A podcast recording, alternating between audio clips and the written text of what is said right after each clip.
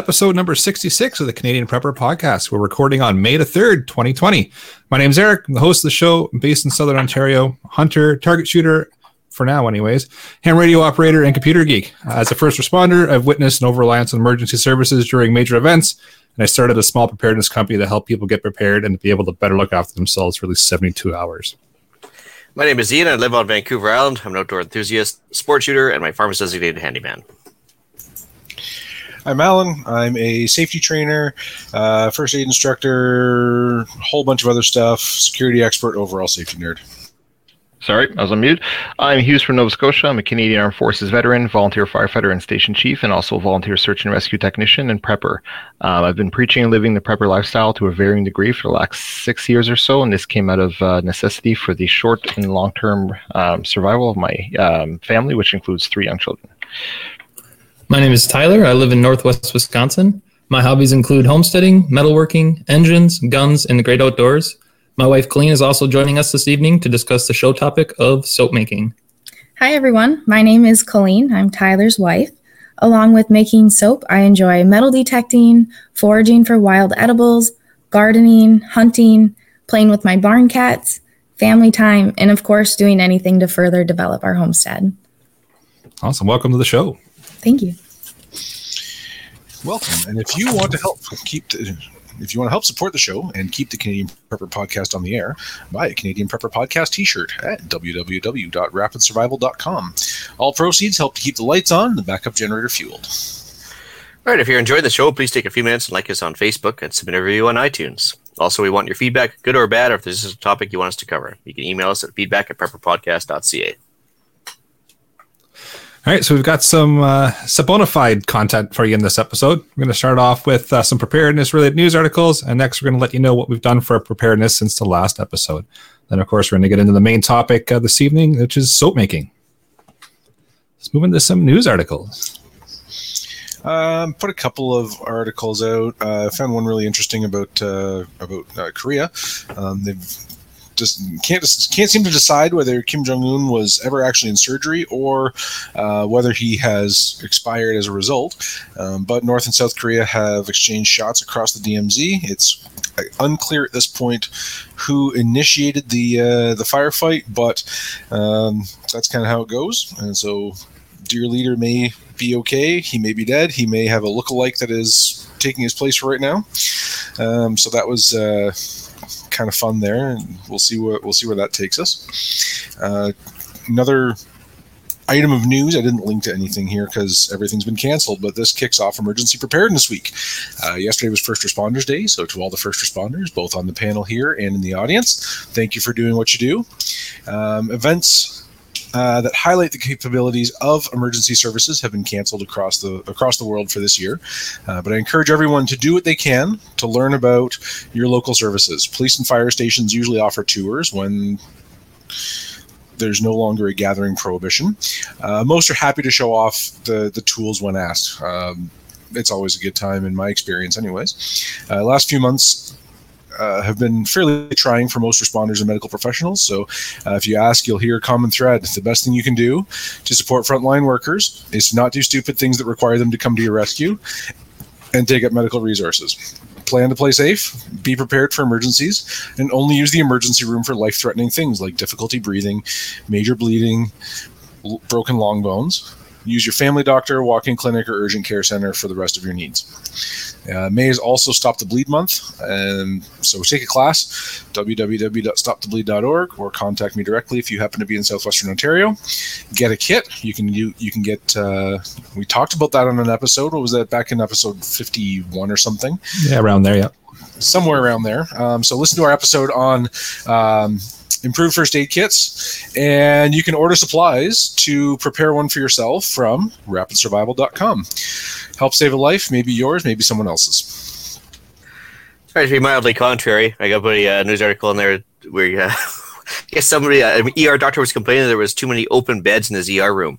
So, uh, in spite of what the media will tell you, I mean, we've got uh, an article here that says the all the rooms are empty, and he wishes they would actually end the lockdown so we get back to like breaking bones and doing normal stuff. I guess I don't know what it is. Hmm. I did some more digging, and uh, turns out for all of Vancouver Island, which is about a 300 mile, 500 kilometer long island, six cases total of uh, coronavirus on the island.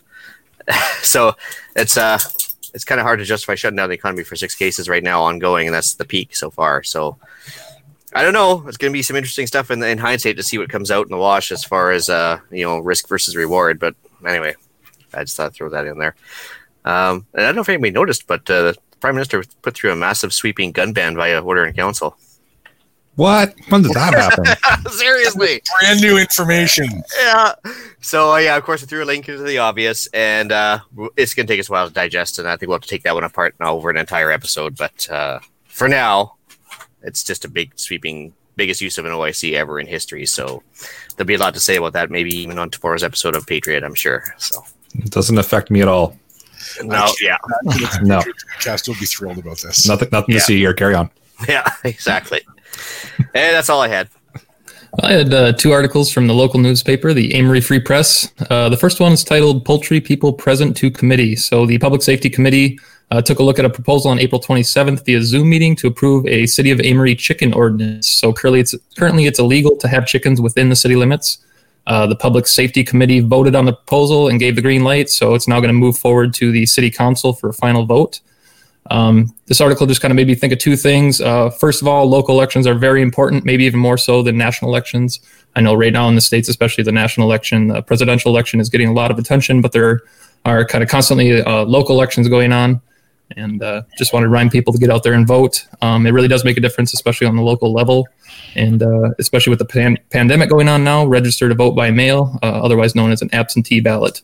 Uh, just takes a couple minutes to do, and they send the ballots right to your to your address. So. Um, and then also another thing that made me think of is I've uh, lately been noticing a lot of new gardens put in as I drive to town to get uh, to do errands and whatnot. Um, a lot of front yards being tilled under. So I think uh, this whole pandemic is really kind of getting a movement started, at least in in rural small town Wisconsin. Here, I'm seeing a lot of front yards getting tilled under, which is uh, kind of nice to see. Uh, and the second article I had was uh, Amery Hospital and Clinic COVID 19 update. So uh, it's actually kind of nice to see that the uh, the local hospital put out a kind of a bullet point list of what they're doing for the COVID 19, how to contact them, kind of what they're experiencing on a local level. So, uh, just another reminder to check your local newspapers for accurate and less biased information. That's all I got for articles. Awesome. Well, I've got uh, one article here. I guess with it being Emergency Preparedness Week and everything, uh, there is a local radio station in Fort Saskatchewan, Alberta, giving away an emergency preparedness kit. So if you're in that area and want to enter that draw, the link is in the show notes. Awesome. And for myself, um, kind of covering on what um, Ian mentioned, um, so the wide sweeping uh, liberal assault rifle ban um, kind of left both sides of the equation a little bit unhappy. I guess the antis were hoping for more. They were hoping for not having an amnesty, and at least for us, uh, it's something that is uh, definitely not good, especially because of the fact just just the way that they went about it. Um, so yeah, that's that's what I had, and Ian kind of spoke to it as well there. Well, we made it through a news uh, news section with only mentioning Corona, I think, twice. My bad. Impressive. Making progress. No, we're making progress. That's good. Yeah, like I like it. All right, maybe we'll move into what we've done lately for preps. And what we've done lately for preps is brought to us by Super SE Straps. Visit them, supersestraps.com. They make really cool stuff. That they do. Uh, so for myself, so we're putting in some raised garden beds um, to expand our cultivable area, um, along with a lot of yard work and property work. So those raised garden beds, it's going to be three uh, four foot by eight foot beds um, that we're going to use mostly for stuff um, that's a little bit more uh, fragile and close closer to the house, so the kids can help out more with that. Uh, also switching out the bug out bag and get home bag to the summer kit uh, and refreshing consumables and perishable items in those. Um, that's what I've been up to there in the past week. Right. For myself, uh, more yard work yet again. Starting to sound like a broken record, but uh, we got a lot of stuff to clean up, and I think we're finally done. So we're at a maintenance level now, which is nice. Uh, I got the the second round of seeds growing, um, so this time it actually worked. I didn't go uh, over crazy with the water and drown them. So uh, yeah, we actually have uh, some stuff sprouting now. So that's uh, that's good, and then we can get it out in the garden shortly. And then besides that, I've been out uh, traveling for work, which I'll be doing again this week. So, wah, wah. Sounds fun. oh, tons of fun. Yeah. So much fun doing that in the pandemic. All right. So for myself, uh, just actually our local shooting range actually reopened on a limited basis with uh, some social distancing built in. So we had to book Yeah, in rub it advance. Yeah, day in advance. So you have to book it, and you only get 90 minutes to play, and then you have to leave. And so I was able to go there and quickly set in a couple things. But uh, more importantly, I managed to do some really poor brass scrounging. But at least I came away with more than I went there with, so that was good.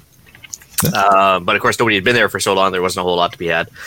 So anyway, uh, let's see here. Hughes just reminded me I actually worked on my bob for the uh, the seasonal aspect as well. Uh, let's see here. Gathered up some giant cedar rounds, so about three or four foot around tree, sixty inch like rounds, like these big things. Uh, solid cedar, so I'll let them sit for a year to dry out properly, and then uh, split them up, and they're going to be some uh, some pretty kick ass kindling for the next few years because this stuff just burns like crazy. Uh, let's see here. Reloaded a bunch. I ran out of some reloading components already, so that's not good. Um, hopefully, it'll you know between budget and availability, we'll make sure we sure we get that back on track. And unfortunately, my reloading scale, uh, like the auto powder dispenser, it broke after only like a year and a half of use. So boo Hornady. Um, Yeah, so maybe I'll go to an RCBS at the time, but yeah, it's something I don't really want to spend the money on right now. But it's kind of a hobbling thing. What's, uh, Um, what's the warranty like on that? well, it's good for one year, and Probably a yeah. year. Yeah. Yeah, so so in a year Yeah, or two one months, those. It, it, it dies, and I, I took it apart, and there was like it looked like a burnt out motor or something. But I, I tried, uh, you know, fixing the connections and everything else, and nothing. And it, it, it turns about half a turn, then dies. So Just anyway, like me. Yeah, pretty much. Eh? It's just it's it's pretty sad when they intentionally design these things to last just beyond warranty, and that's it. So anyway, uh, that the Costco vid run. Uh, had to line up for what forty minutes for it's, it's like a Soviet style bread line. We you know we lined up, we got our access, had to get our bread and then leave, and then yeah, it's just fun stuff. Um, had some sickness in the family, so I kind of waylaid a lot of the preparedness stuff, and then just uh, on the daughter's car, changed her winter tires over to summer, and that was pretty much it. That's only a page. Under a this episode, Ian. page. That's, Under a page. new. I was Wow. like, I was, I was actually down for the count for about three days. So unfortunately, I was a little low today. Okay, so so fifty percent of those uh, COVID COVID infections were from your household. Is that what you're saying? Well, I don't think we had the COVID per se, but yeah, anyways, yeah, it's not not not fun nonetheless. Uh, so for us, yesterday we did a uh, 26k hike around uh, around the lake here, um, which was horrific. Uh, the first like 15k were fantastic. The last, the last, you know, the, the next like 10k were okay, and then the the last two were just absolutely brutal. Uh, but I did carry it with my uh, with my get home bag, and it was uh, it, it reminded me that from you know from where I work and when I'm in town back here is probably going to be an overnight trip. So um, that was uh, that was that was a that was a thing. Um, Zombieland got it right. No, rule number two is cardio, so we'll be uh, we'll be doing that until it doesn't hurt anymore. Uh, other than that, a lot of yard work and a lot of uh, puttering, and not a whole lot of practical things.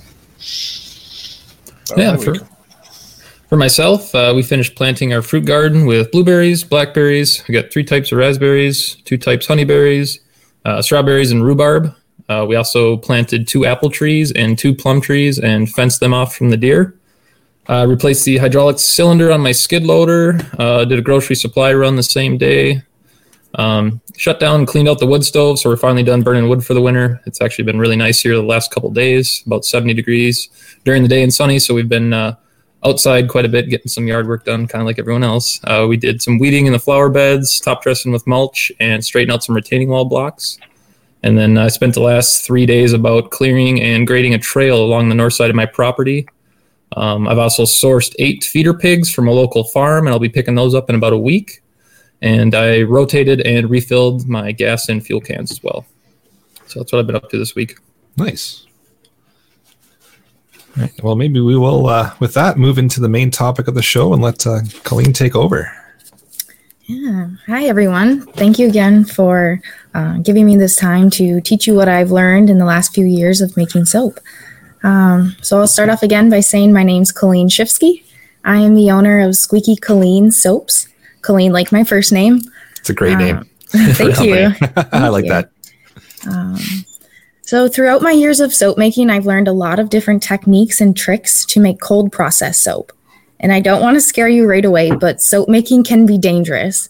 So, it's really important to edu- educate yourself properly and make sure you know what you're doing before you jump into it.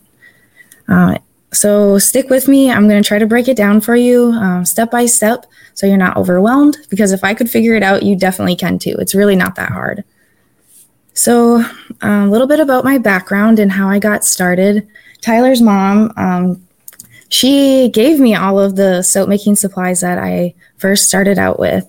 So, she um, tried making a few batches of soap back in 2008 and it didn't quite work out. So, she put all the stuff in a tote and put it in the garage. And then a few years later, I came around and she offered it to me.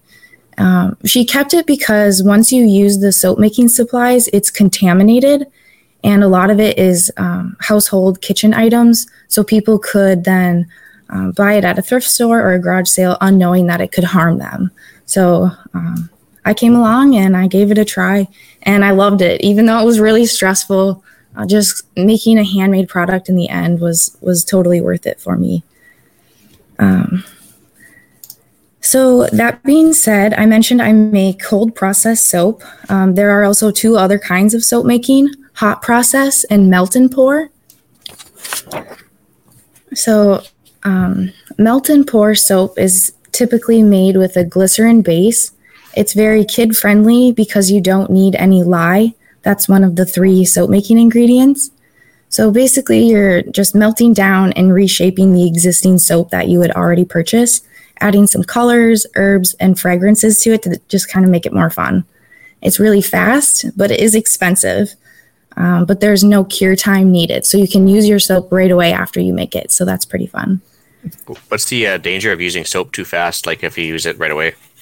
Um, the lye can burn your skin, and I'll get into that a little bit more later on. But uh, when you're making it, there's also vapors that can harm your lungs. But if you use it too soon, it can um, cause a you know rash or even up to first. Yeah. And it'll it'll cause a chemical burn if it's uh, it takes about 24 hours to deactivate. So that's why soap ne- needs time to cure. So if you use it too soon, the lye could potentially still be activated.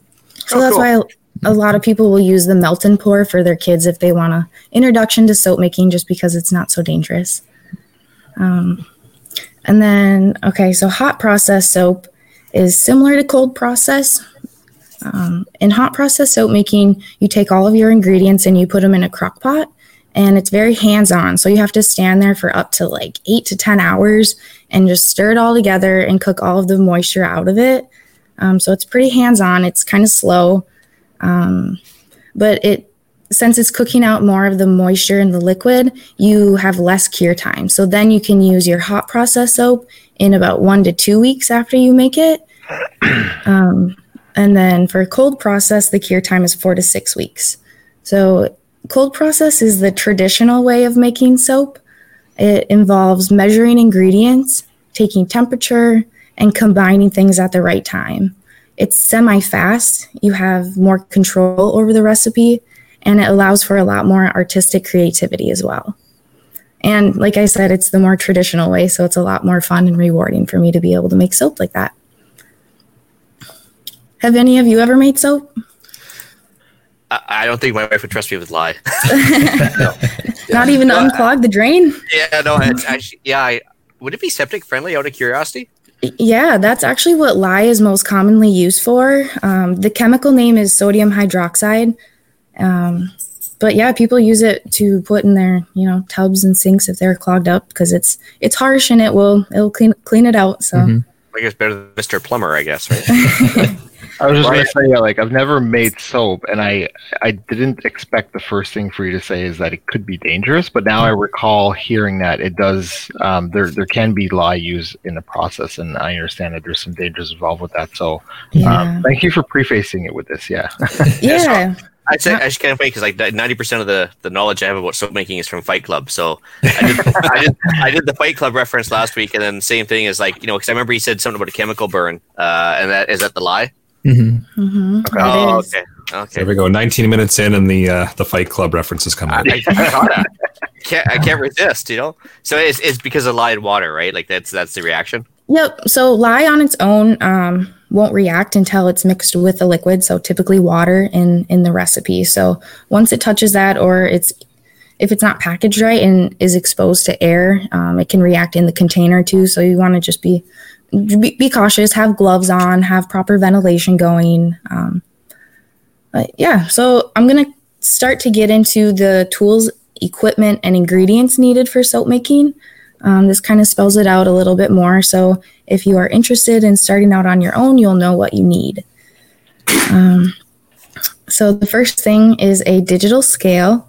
You want one that's large enough to weigh up to a few pounds. So if you're making, you know, 20 to 40 bars at a time, you have a large enough scale for that. Um, it's nice if it can weigh in both grams and ounces, depending on what your recipe calls for. Next, you're going to need some mixing bowls. These can be either glass or stainless steel, but not aluminum. Aluminum reacts with lye. So that's one kind of special thing to keep in mind um, with that. So you're going to want a couple sizes small, medium, and a large of the mixing bowls. And then, so we're going to be setting up a double boiler system. So maybe some of you have experienced melting chocolate or anything in the kitchen that Yep. would involve a double boiler. So you have um, a single burner hot plate. Um, some people make soap in their kitchen. I just highly recommend um, opening up windows and just being extra cautious with ventilation if you don't have a designated soap making area. Um, so we have the single Is burner. to interject there, Colleen. Is the is there a danger like if I put if I wanted to do this in my kitchen and I just ran my like my standard exhaust fan, would the fumes potentially react with whatever else is in the in the fan? Um, no, I don't think you'd have a problem with that. Mostly with the fumes, you're just worried about it, um, you know, direct contact with your face and breathing it in. Um, but as far as reacting with anything else, I don't think that would be of concern. Awesome, thanks. Uh, yeah, of course. So on top of our single burner hot plate, we're going to want a large kettle or a stock pot to hold some water so that can be heated up to create the steam. And then on top of our kettle, we're going to set our largest mixing bowl. So make sure your bowl is large enough to fit on there so it doesn't sink in and get stuck. Um, so we'll use that system to melt one of the other ingredients, which is our fat or our oil for the soap. And I'll get into that again a little bit more later on after we're done going through the tools and equipment. Um, so another thing we'll need is an immersion blender. This is a handheld stick blender. Um, it works fantastic for just, you know, making sure everything is fully stirred in and immersed. It is optional, but I do highly recommend it. If you don't have one, you're going to be using a 100% silicone coated spatula and it will be a lot more hands on. It'll take a lot longer. I'd say maybe even up to like 30 minutes longer without that immersion blender. And they're not not too expensive, usually under, you know, 25 or 30 dollars. So if you can get one of those, it's worth it. Is that just to make sure that everything gets mixed thoroughly for the reaction to happen, or is that Yeah, yep. So we'll have our heated up oil and then we'll mix our lye with our water. And then we'll be taking the temperature of those. And then once we combine those two together, that's when we'll, we would use the immersion blender to just really make sure it's all mixed in. And um, yeah, so um, I briefly mentioned temperature. So to take quick, accurate temperature, I like to use an infrared thermometer. Um, it's very hands off, very quick, very accurate, not very expensive. Um, a traditional thermometer will work, but I would have concerns of cross contamination just from going from your lye water to your oil. Um, so if you can invest in an infrared thermometer, that's a great route to go. So you're also going to need something to put your soap in. There's a lot of different options for soap molds. My favorite are just the it's a square wooden box with a silicone leaf in it that sits in there. Um, I don't put anything over my soap molds after I pour it in there. I just let it sit out in the open. So silicone works great. Uh, there's also candy molds that are just smaller shaped, again, of the silicone. Um, if you want to make like circles, shape, circle shaped soaps, you can use PVC pipe. Um, and I recommend lining that with a plastic table mat so you can easy have better removal of your soap when it when it's cured and ready to come out. Um, some people use Pringle chip cans. That way, you don't have to line the mold. You can just kind of peel the wrapping off and then reveal your soap that way. Um, Obviously, a one-time use. oh, sorry. Oh, go ahead. I, I just had a question with like if you're going to use a PVC pipe or something, could you use um, a release agent um, like a silicone spray or even like just um, like canola oil or something like that? Um, well, the I I don't use any other oils, but I use like a plastic table mat that you know grandma always had on the table for us kids when we were eating dinner. Yeah. Um, I roll that up and put that in, and then pour my soap inside of that. If you were to spray it with another kind of oil, um, since oil is one of the ingredients, that will then become part of the recipe and react and still be stuck to the the inside of the plastic mold. Yeah, that makes sense. Okay, thank you. Yeah, of course. Um, you can use any kind of wooden box that you have laying around as long as you line it with parchment paper. Just kind of tape it down, make sure you get all the corners. Uh, it might be a little bit more sticky to take out, but if you use a chef knife, you can you can still get it out and make that work. And that also goes for any cardboard boxes as well. Uh, I've seen quite a few people use shoe boxes. That works pretty nice. Um, so there's a lot of different options for soap molds. That's kind of uh, more on the artistic side, whatever you prefer to use. And then to cut your soap, obviously a chef knife works great. Um, I also like to use a pastry cutter. They've got some crinkle cuts to it. And then there's also just a straight cutter too. So it makes for, um, it makes it bubble up a little bit more if you use the pastry cutter. That's kind of cool. Yeah, it's kind of fun. People really like that. I guess So- at the uh, I, I guess at the like the thrift store, or the whatever call the next to new store, uh, they'd probably have a bunch of silicone things stuff you could buy there as well. Yes. Yep. That's the best way to get all this supplies is thrift stores, garage sales. Head of Goodwill, yeah. Yeah. If you know people that are trying to downsize and get rid of stuff, just let them know that you can use it for, for soap Mhm. making. Is there an advantage to using one shape over another, or is that purely aesthetic? Um, I In terms of curing, I don't think you've really noticed any difference, have you? I think soaps tend to set up a little bit quicker in the PVC circle molds because there isn't any airflow through that and there I cap one end and leave the other end open. So it's really doesn't get much airflow. In the wooden boxes, there's a lot more opportunity for it to kind of breathe and it doesn't set up quite so fast. So mm-hmm. it makes it easier for me to then cut if it gets too hard too quick, it can be kind of crumbly and not turn out so nice. So a little bit of a, a timing thing with that. I think it's more just personal preference, what you kind of like using in your hands, round or square bar. So it's not just for burying firearms anymore. Then No. Multiple uses. They're like five gallon wait a buckets. You can use PVC for everything.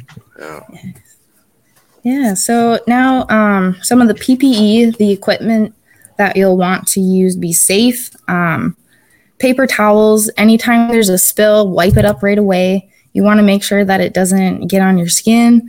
Um, even on your work surfaces and your tools, just quick wipe it down so you're avoiding any cross contamination. Um, I love having my disposable gloves on hand. I um, I'd love to get some that are a little bit longer. Uh, my aunt is a dairy farmer. She's got some gloves that come down to her elbows for milking. Um, I think that would be great because my wrists are typically the most vulnerable area. So I always make sure to wear long sleeves, long pants, closed toed shoes when I'm making soap. Um, and then I also have a like a face mask shield that I'll wear. Um, if I'm wearing contacts instead of my glasses, I'll make sure to put some some eyeglasses on as well. So I don't want any exposed skin that could get splatters on it. When I'm using the immersion blender, it can kind of kick up a little bit. Um, so just to be extra safe, you want to make sure you have those um, that PPE on hand. and uh, sorry, I just looking for it. Uh, but do you think about uh, like a breathing apparatus or like any sort of? Do you need a mask of any sort? Um, it, it is good to wear one um, in conjunction with having a fan and an open window. Just anything to make sure those fumes, and really the fumes only come up when you're right after you mix the lye with the water. Um, so for the most part, just keeping open ventilation. But I, I do recommend if you can get your hands on one, definitely definitely wear one. It's not going to hurt. Yeah, your your lungs aren't going to be like burning from breathing the fumes in, but like everything, be cautious. Open the windows, turn a fan on. Um, it's, Yeah. it's not going to be like mustard gas or anything crazy like that. But You might get No. a, I'd say a headache would probably be the first sign that you don't have good ventilation.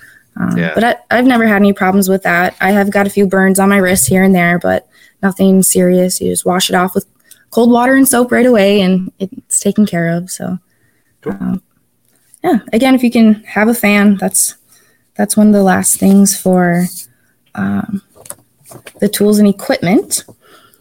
Now, I'm going to get into the ingredients. We've kind of mentioned them already, but so we've got lye, oil, and the liquid. So those are the three basic ingredients. So with oil, it can be from like vegetable oils or animal fats.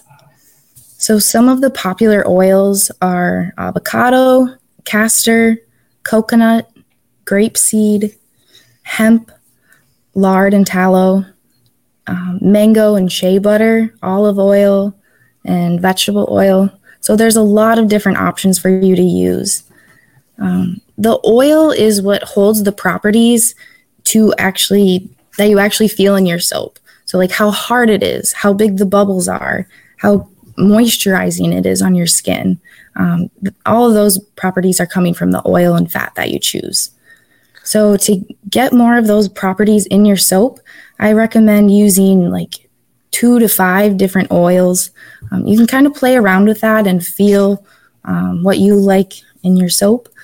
Uh, you can look up all the information online about each of the oils um, and how those properties will carry through in the cold process soap.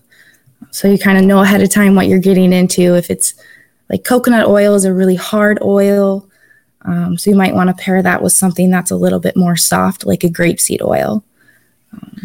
Is there uh, like we said, animal fats? They have to be uh, rendered beforehand. That's correct, right? Yes. Yep. So that's what I recently switched over to do in the last, oh, probably three, four months now. I've been making all my soaps with um, rendered down um, beef tallow and pig lard. So it's it's kind of a, a messy, dirty job. You gotta you know chop it up, make sure there's no organs left in it, and then I just cook it down and I pour it off into buckets, and it's shelf stable for up to a year. So that's awesome for me. Yeah, it's actually interesting. Like uh, we actually rendered down some bear fat last year, and um, yeah, you got to make sure there's no little uh, bits in there for sure, right? And then you just Yep. drink afterwards, and it is it's very interesting because yeah, you can smell exactly what it was eating based on the, the Yes, you animal fat that was getting can. rendered down. Yeah, so Yeah, it's amazing too. So when you said that never it's shelf stable for a year, is that is that the fat that you rendered or or the soap? Yep, that's the fat that I rendered. Okay. Um, the soap shelf life, um, again, any and any vegetable oil too will be about one to two years, and it will say if you do a quick Google search, like the shelf life of that oil. But once you turn it into soap, um, I, the longer it, the longer you have it on the shelf, the harder of a bar it's going to be. It's going to have more time to cure.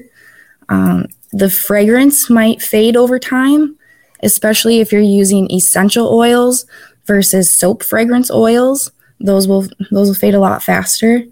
Um, but yeah, I'd say it's good for up to six, seven years, ten years.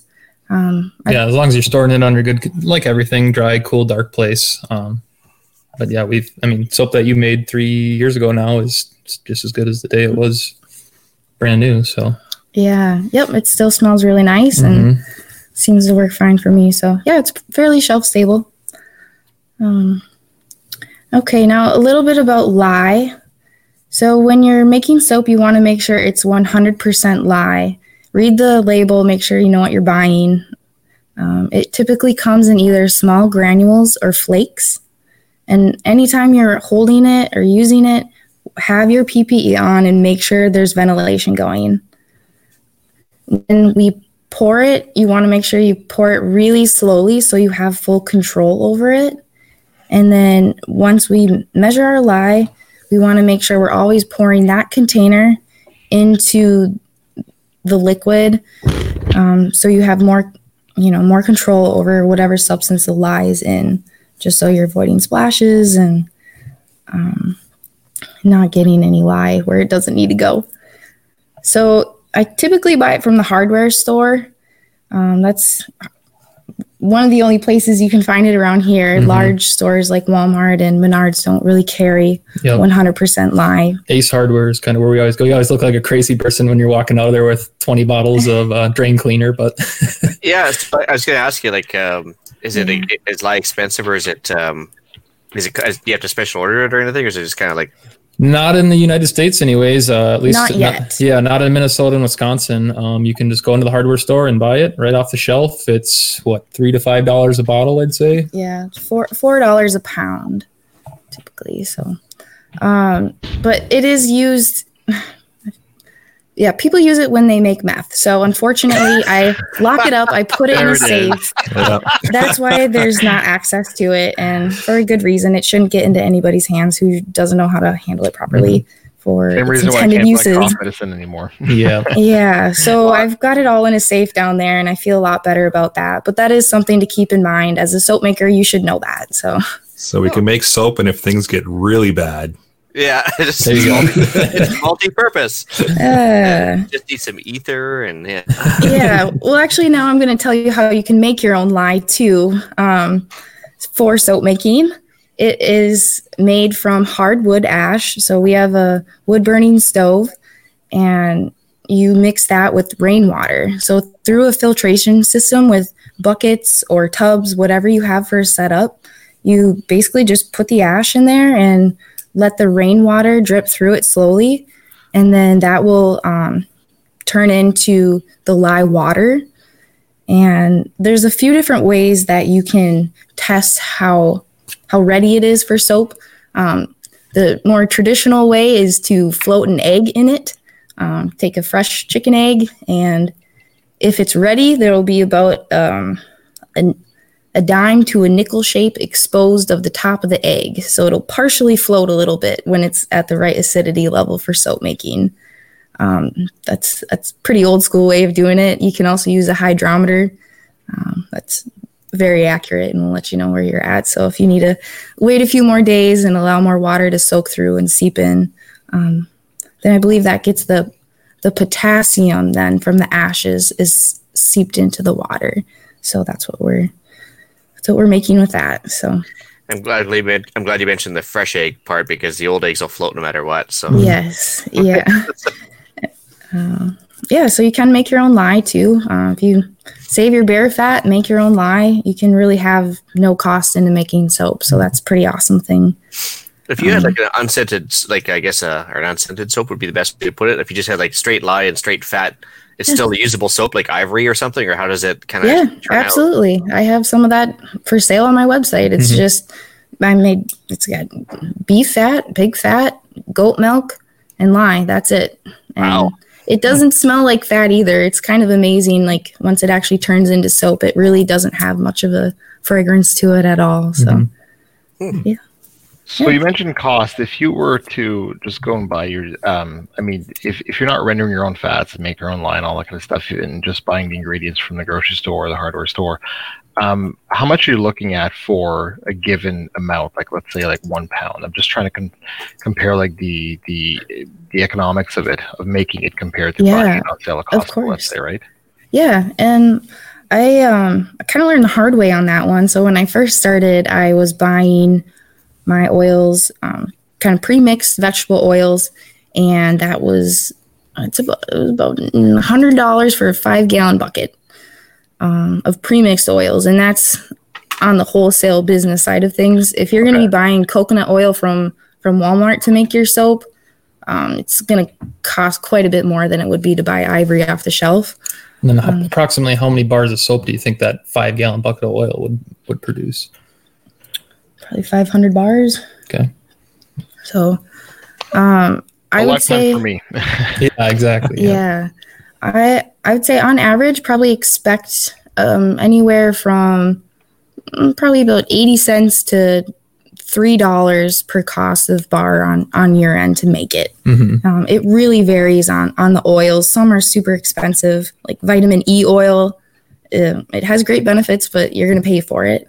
Yeah. Um, but that, that's something I'm really I'm really proud of as a business owner just kind of making that step to be more sustainable and be able to use animal fats that would normally go to waste and I can turn it into, you know, a bar of soap that people can use and I think the biggest thing with homemade soap making is maybe less of a cost effectiveness. And you just look at the ingredient label on your store bought soap, and there's dozens and dozens of ingredients that you can't even pronounce. And um, they don't need to be a, you know, a four ingredient bar of soap is just as good. And, uh, you know, these are proof, I guess. yeah. And I would say, if- at least for us, that's probably the bigger, bigger concern. Maybe not so much of a cost savings, but just the self sufficiency aspect of it, as well as a safer, better product that you're putting on your skin dozens and dozens of times a day.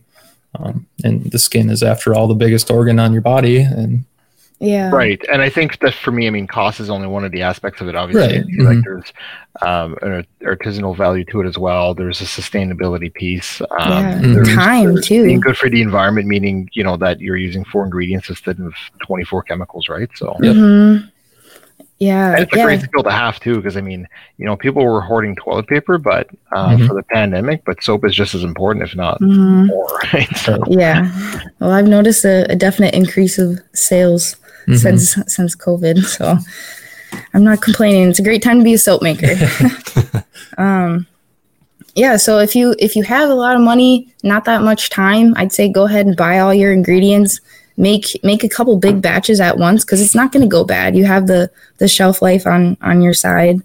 Um, but you know if you want to um, have have more uh, more pennies in your pocket there. Just take your time render your own fat save it up for a while. You can make your own lye too and it, it'll work. It just depends on on how you want to do it but you have total freedom to spend as much or as little in and are there any special considerations for storage? Like, would you store it in like a, let's say, like a parchment paper or something, or Um, yeah, there's there's a few different ways I've seen packaging. Um, I personally choose to use like a it's a shrink wrap plastic bag. Um, for me, it's I sell at a lot Yeah, of yeah. farmer markets and have quite a few wholesale accounts, so they like that just for you know presentation, and I can have my labels right on the outside of it. Um, a lot of people just use different paper, string, little boxes, just Mhm. kind of wrap them up. Um, But if you're just if you're making bulk soap for yourself to store it, just put it in a cardboard box in the closet, uh, wherever it's get wet, wherever it's going to stay dark and dry and cool. okay, sweet. But yeah, if, if you're packaging for resale, then you'd be looking for like shrink wrap or something like that. But you don't need to do that if you're just making it at home for yourselves. Yeah. Um, so another thing I'd like to talk about is the liquid in the in the soap recipe. So the liquid is the third ingredient. Um, most recipes will call for water, and that's just the basic basic route to take. Um, I make goat milk soap, so I kind of take that route. People have used beer, coconut milk, green tea, wine, coffee.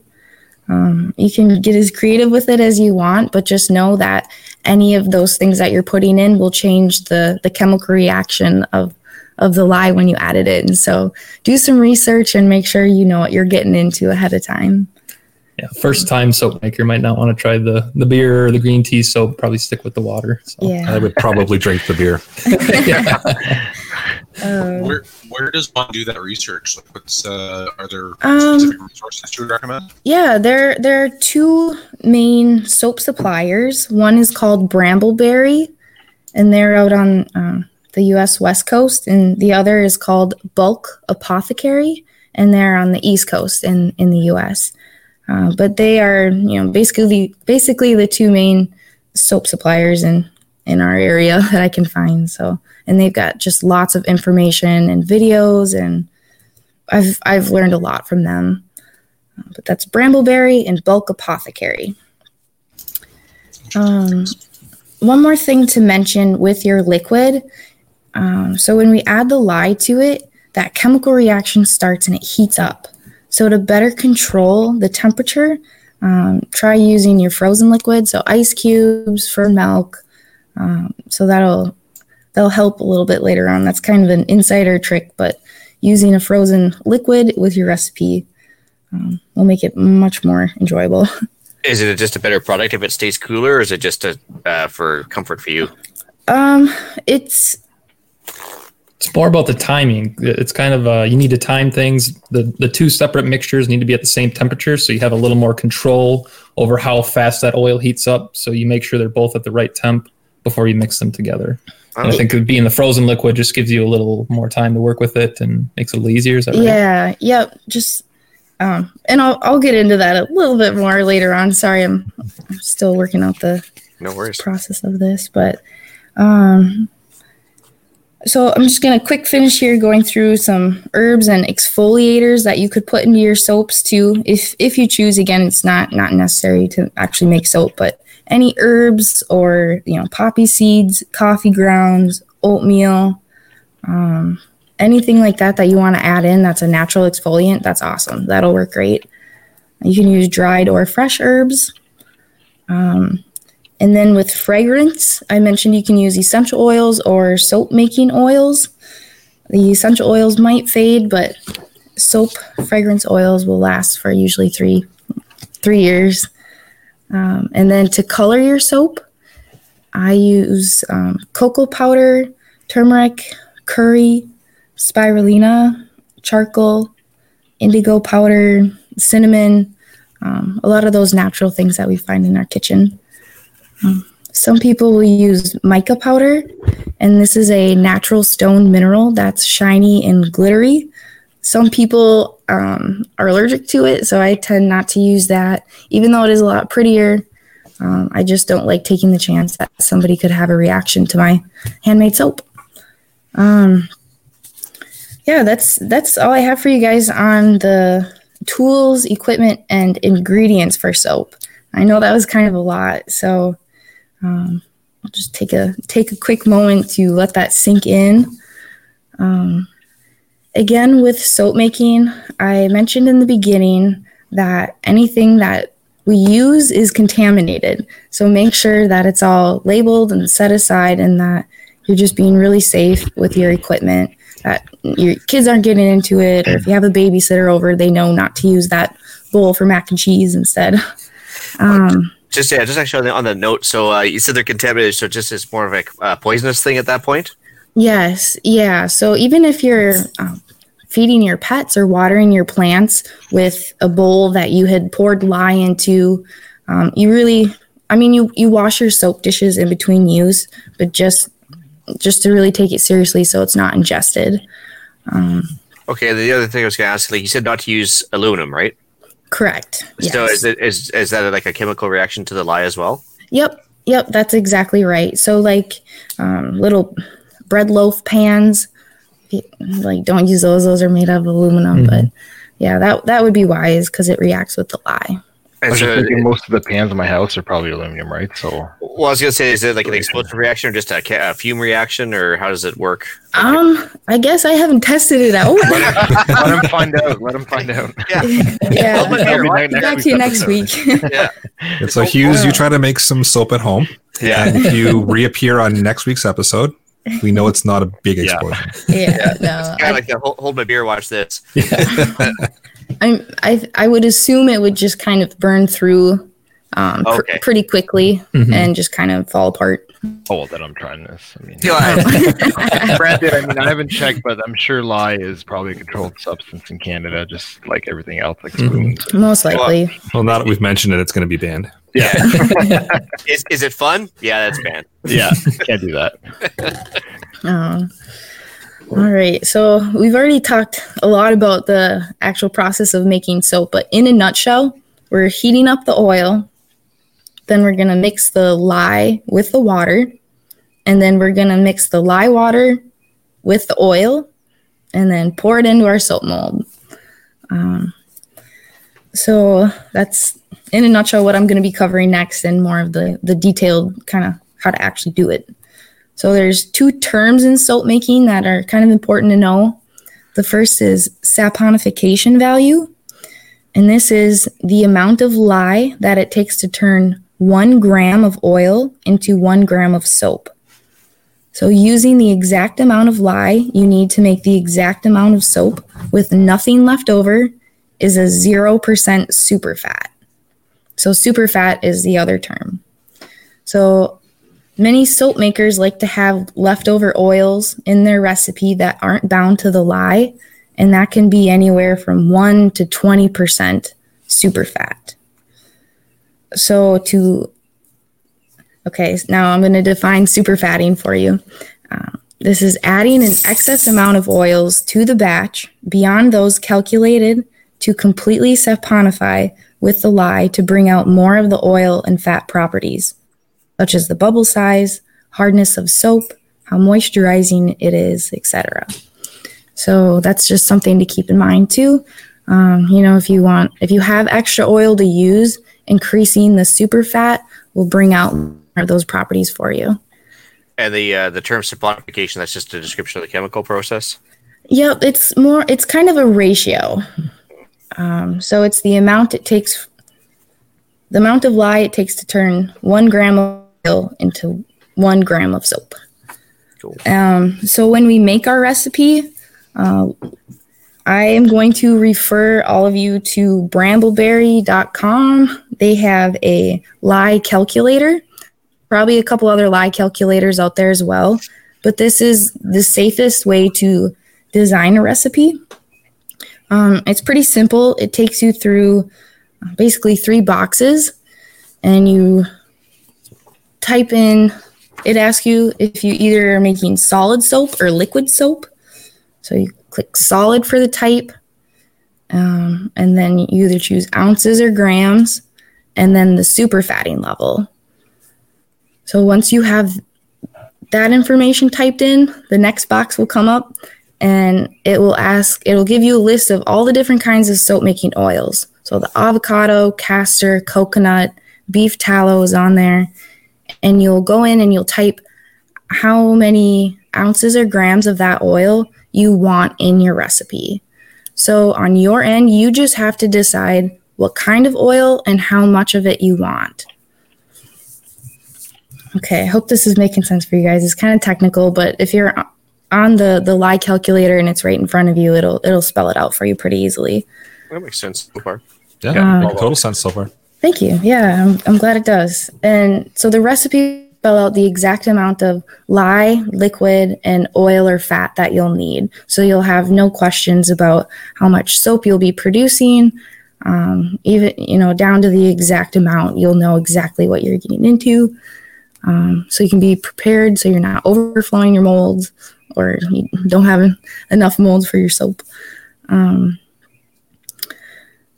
all right, so that's that's how we make our recipe. Uh, again, I hope that not too technical. Just just give it a try. Once you have your your different fats, try to have two to four different types on hand so you can get the different varieties of benefits. Dumb question on the soap molds. Uh, does when you actually mix the oil and the and the lye, does is there actually expansion at all, like kind of like bread dough, for lack of a better term, or is it just like it's just like this maintains the same volume? Um, it maintains the same volume for the most part. Okay. Um, okay, now I'm going to go through um, just kind of the step by step on how to make the soap. So I'll start out with a totally disinfected and sanitized workspace. Um, prepare your soap molds. So if you need to add any parchment paper into your boxes, do that ahead of time so you're not monkeying around with it later on. Um, then we're going to start out. We'll have our double boiler going. We'll put, um, we'll first weigh out our oil and have that on the heat. And we're going to be looking for a desired temperature. And this is going to be in Fahrenheit. So 120 to 130 degrees Fahrenheit. That's 48.9 to 54.4 degrees Celsius. Don't worry, Um. we're, bi- we're, we're bimmetrical up here. We can handle both. Okay. okay. I wasn't sure. I was pretty nervous about that. yeah, no, it's all good. You can use Fahrenheit. 'cause Most most of our baking is done with Fahrenheit up here. Okay. Ah, How brave of you to admit that on the air, Ian? What's that? How brave of you to admit that on the air? Oh, that I, swing, that I can swing swing both ways with temperatures. Absolutely. Yeah. Here we go. Yeah. Um, so we're gonna, you know, be looking for that desired temperature of 120 to 130 degrees Fahrenheit for the oil, and that's also the same temperature that we're looking for for the lye water. Um, so you know, weigh out your water, set that aside, put on your gloves, your face mask, make sure your ventilation is on, and then weigh out your lye. So once your lye is weighed out, you want to make sure to pour that into your water. Don't pour your water into your lye because there's less control and there's better chance for more splashes and, and splatters to get out. So always pour the lye into the liquid. Okay, and then as soon as you do that, that's when the chemical reaction is going to start. So it's going to heat up rather quickly. So if you have your, you know, your frozen ice cubes, you add your lye to that, just slowly stir. There's no need to to get crazy with it. Just take your time. Um, if the temperature gets too hot, you can put it in an ice bath to help keep it within that 120 to 130 degree range. Um, and then, okay, so once once they're in range, then we combine them. So that's pretty straightforward. And if you have any herbs or colorants that you want to add, combine that all at the same time. Um, so to combine it, we're going to use that immersion stick blender on low, and we want to avoid putting more oxygen and air bubbles into the soap recipe if we can. So keeping it at the right angle, just keep that recipe um, in the bowl. You know, again, just be really safe so no splatters get out.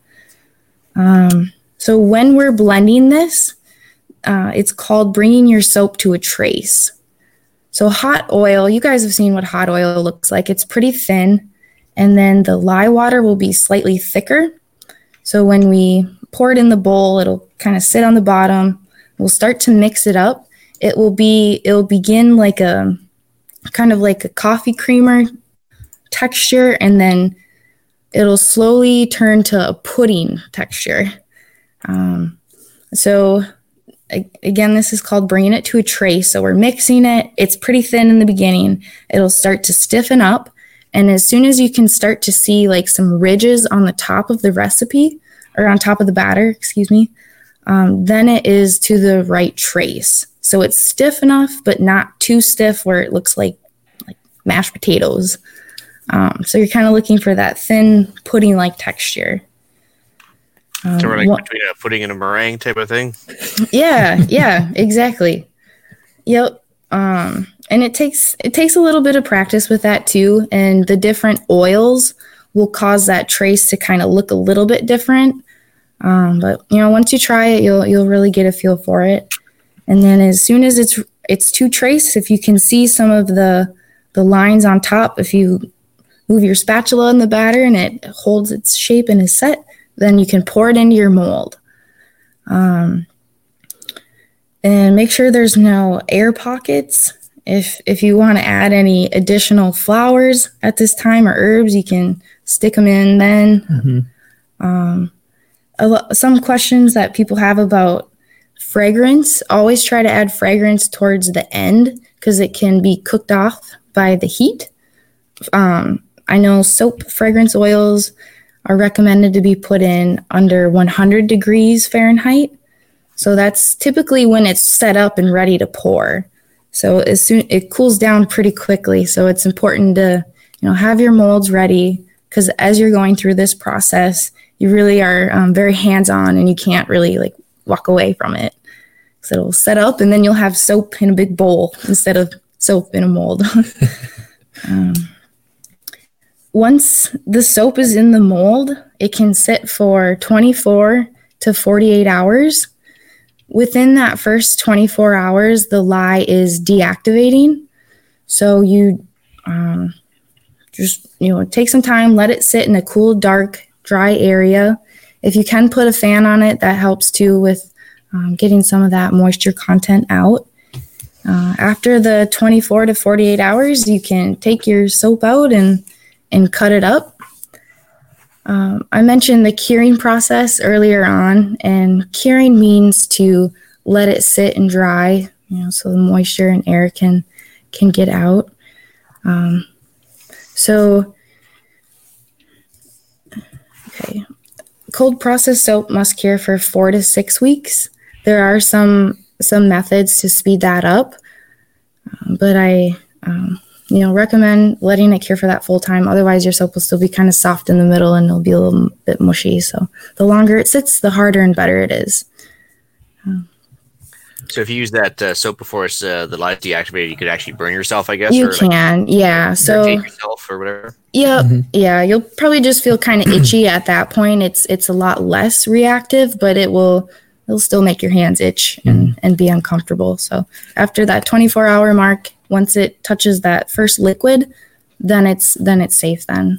That holds true for your dishes too. Whatever spatulas, bowls you're making or using to make the soap, uh, just let those sit for a day as well before you wash them and scrape them out and everything else. Don't be trying to wash the the lye bowl uh, ten minutes after you finish making soap. So Yeah. That's a good point. Yeah, I never thought of that. yeah. Yeah. It's kind of fun. You make soap and then you just get to walk away and have to worry about with it later.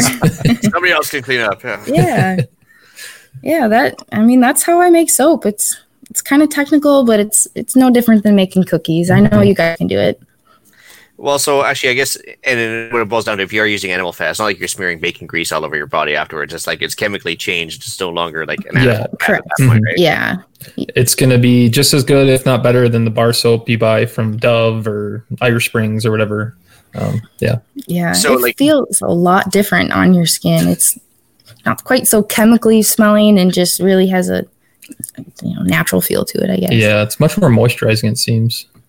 Well, like I was going to ask you, so like the commercial soap processors, in order to save money and mass produce and everything else, do they actually use animal fat, or do they actually just find the cheapest stuff they can find? And yeah they hardly even have oils in it it's just like i can hardly even tell you what they put in it because i can't can't pronounce the ingredients well, that's the thing is usually yeah, just like you know dihard hydrochloric acid or something like just what like yeah, it Yeah. doesn't make Yeah. any sense. But yeah you Um, don't need that well, you mentioned beef tallow, but um, do you guys have like a preferred fat type to use, or like one just to stay away from, like you know, like chicken fat or whatever? Like, is there some not to use? No, you can use anything.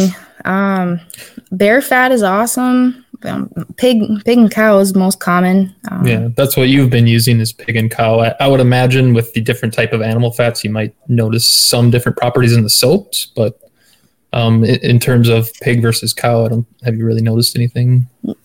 Um, cow tallow is a lot harder. Pig lard is a softer oil. So combining the two is that. That's what I like to do. That seems to work out nice. Um, just if you use all one kind of fat, like all from a, a beef, it's going to be pretty hard, a little bit more crumbly. Um, I guess I don't know for a bear. Um, a lot of people use goat fat. Hmm. Um, Yeah. yeah, anything. Well, usually when you, you process an animal, like when you uh, you know get a lamb or there's usually you can ask for the fat bag or the, the bone bag as well, Yep. right? So, Mhm. Oh yeah, Okay. Yeah, good way to reuse it. yeah. So one thing that's always been kind of wondering about is like when you buy a soap and it's got like the scrubby bits in it, like the little pieces of I- I'd call it sand or whatever, but I don't know what to call Yeah. it. What is that stuff? Like- exfoliators um Yeah. it can be anything i use a lot of stuff i use coffee grounds oatmeal i use black pepper um Yeah, you can see kind of some of these have little pebbles. I believe this one is coffee grounds. I'm not sure what all you got in coffee there. grounds Oh, cool. Yeah any Oh, kind of or you know if you got almonds you can grind those up I, I try to use a lot of stuff that i can either forage myself or that we grow in our gardens hmm um, that we can have Can access sprinkle to. herbs on the top, like dry herbs. yeah different Look at lavender even things like um, uh, walnut shells and whatnot. That's yeah hmm pretty good to put Yep. in there. Yep, grind them up. Uh, coffee grounds is actually a good idea too, because I mean, what else you can do with them other than maybe compost them? Yep. Yeah. Yeah, and brings a lot of the scent into it too. it does coffee is really good for the scent yeah. Cool. Yeah. Oh, awesome.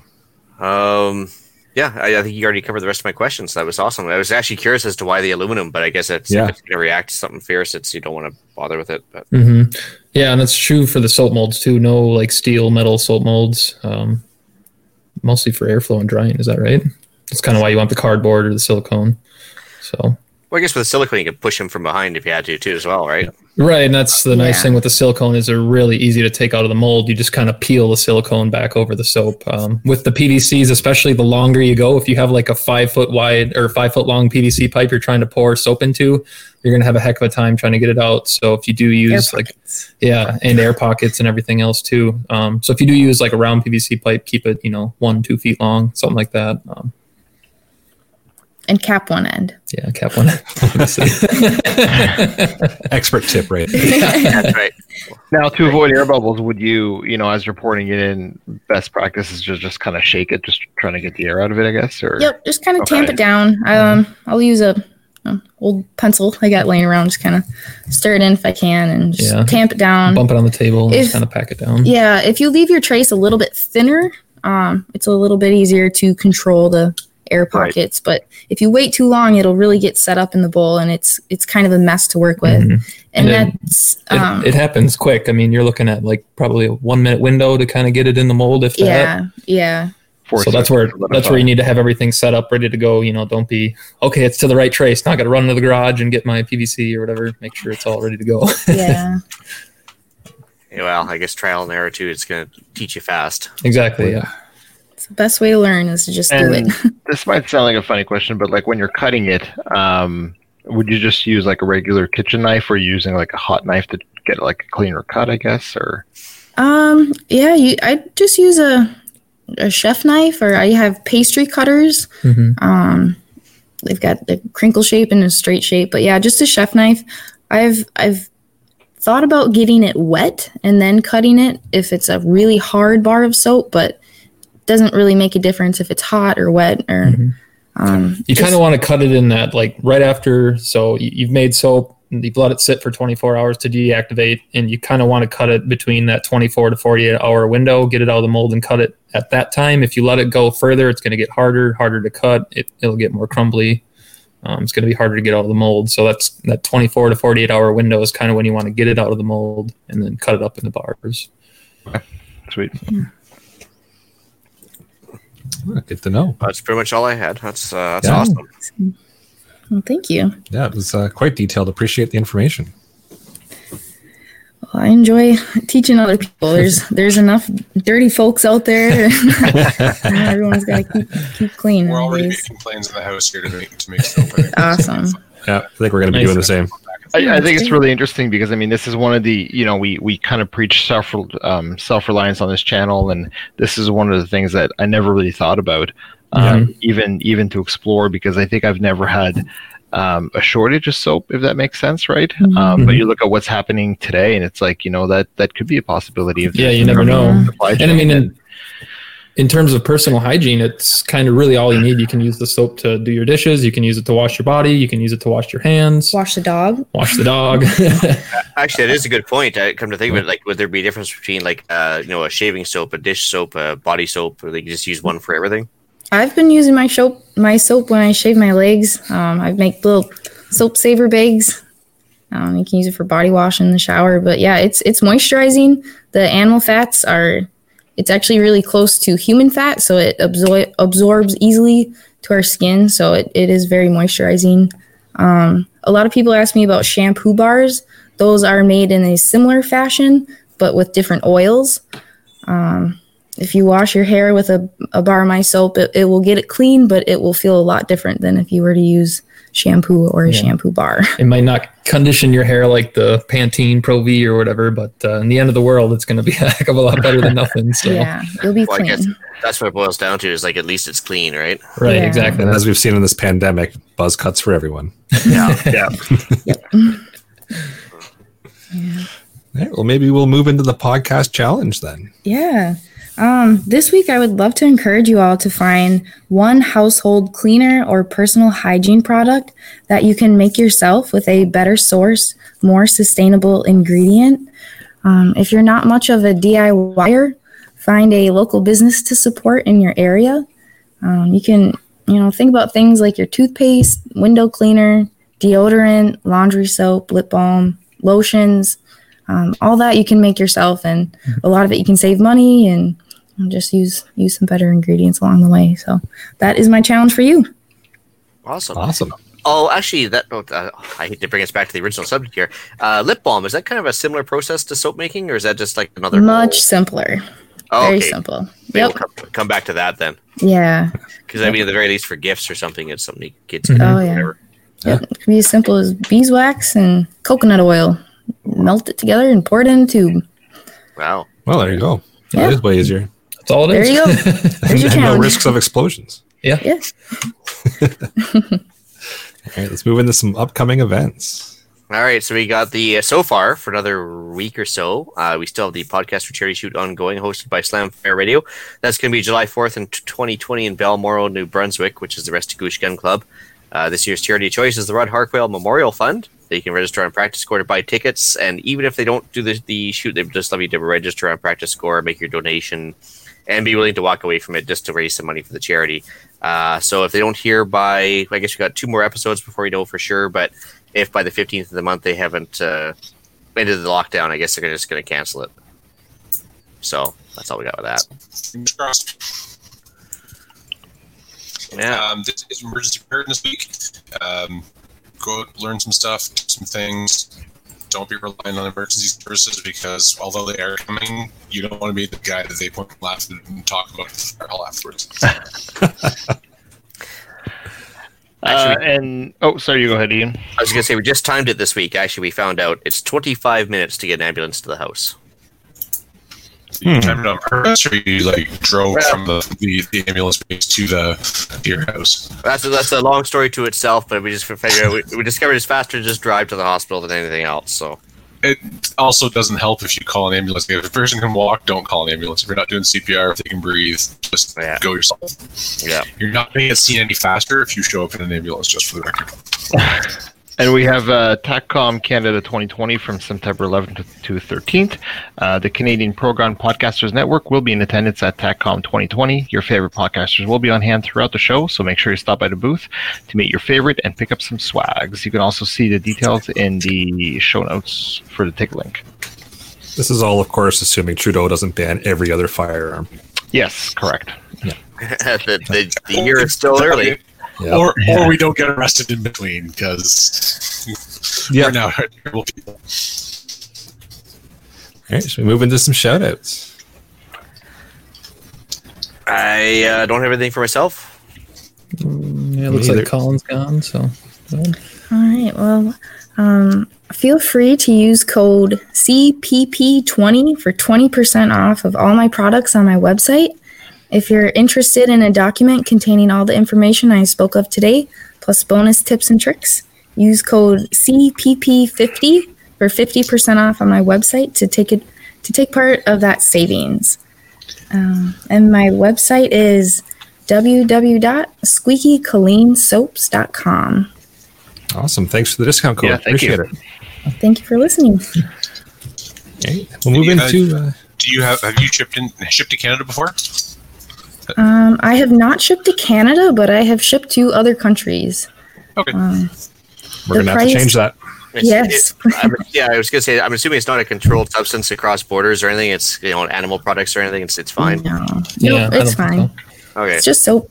Yeah, the, the shipping rates will be more than what they are in the United States, but Yeah. it'll be whatever USPS postal We're rates used to that. We're used Oh, to yeah. that. Yep. That's just the thing that happens when you Yeah, live in no Canada. Yeah. I think instead of eight eight bucks, it was like twelve. So that's too much, but I can I can get it there for you. All Fantastic. right. All right, so move into some uh, email and i- iTunes reviews. So, you got a review there again? Yeah, just a quick one from uh, Donald in Boston. Uh, he just said, "Hope you and the Canadian Prepper team are doing well. Still working on his preps. It's going slow because of materials not being available, and the COVID pandemic does not help." He did finish his rain barrel project, as you can see in the attached pics, which I'll have to throw in the show notes there. And uh, he basically just said it worked great. Thanks to you, thanks to you and Alan for the suggestions. Uh, next is the greenhouse prep, and hopefully, I can finish it up soon. From Donald. Awesome. Right on. Thanks, Donald. I want, looking forward to seeing the, the next stage. All right. And as far as iTunes reviews go, we are the exact same as last week. So I'm uh, not going to read them all out again. Um, and we've had a couple of emails um, at uh, feedback at prepperpodcast.ca for job applications. However, I did not feel the need to get ransomware installed on my computer. so I did not open them. But he offered some great web services, didn't he? Uh, no, they actually wanted to work at my company. Oh, excellent. Yeah. So we are, however, accepting other panelists. If you want to come and talk on the show, that's fine. But um, keep your ransomware to yourself. Thank you. And I mean, please be human or reasonable facsimile thereof. Yes. All right. With that, um, I will bring episode 66 of the Canadian Prepper podcast to an end. Uh, you can find the podcast on iTunes, Podbean, Spotify, or, of course, your favorite podcast app. Uh, help us out and submit a review. That way I can read them out in the next episode. And we record these shows live on Facebook and YouTube. If you want an early peek at the shows, please subscribe to either channel, uh, either on YouTube. Uh, YouTube at uh, Canadian Prepper Podcast or Facebook.com slash Canadian Prepper Podcast, I think it is. Uh, click the notifications tab, gives you an alert when we are going live. Contact me directly on Instagram at PPSWO or Alan with one L at prepperpodcast.ca. And I can be reached at hfxprepper at gmail.com or hughes at prepperpodcast.ca. And I also have my own YouTube channel. Just search for HFX Prepper. If you have any questions or advice for me, you can email into the show at tyler at prepperpodcast.ca. If you'd like to contact me, I can be reached at squeakycolleensoaps at gmail.com. Feel free to find and follow me on social media. I'm most active on Instagram and Facebook, all under Squeaky Colleen Soaps. Colleen, like my first name. Um, again, my website is www.squeakycolleensoaps.com. I have a PDF available for download with everything I've discussed here today, including over 25 bonus tips and tricks. I also offer phone consultations to anyone interested in getting one on one time to have all their questions answered prior to making soap. Thanks again for allowing me the time and space to provide you with the insight that I've learned throughout the years of soap making. Yeah, thanks for joining us this evening. Yes, thank you. It was awesome. Yeah, that was awesome Yeah. for sure. Well, you can reach Ian directly by emailing me at theislandretreat at gmail.com. You can also find me on Canadian Patriot Podcast on iTunes and YouTube. There you'll find us discussing why government ruling by decree triggers me. It's going to be a boring episode tomorrow, isn't oh, it? it's Yeah. going to be spicy and alcohol filled tomorrow, I'm sure. I I was think just gonna say if you're if you're uh, off work for a little bit, you don't have the you don't have the restrictions you normally do, eh? well, yes and no. I still got to go pick up my daughter from work afterwards. So uh, Ah, okay. I'll see if I can get my wife to drive, maybe. Well, I look forward to uh, listening to the boring episode of no news and nothing happening. Uh, Oh yeah, no, I've, I've cleared my schedule for that one. All right. So you can uh, check me out at uh, rapidsurvival.com. Uh, you can get me there on the live chat while you're buying some prepper gear, which is finally slowly starting to come back in the stock. Uh, you can also reach me at uh, feedback at prepperpodcast.ca. And uh, thanks for joining us. And until next time, be prepared, stay safe. And keep learning.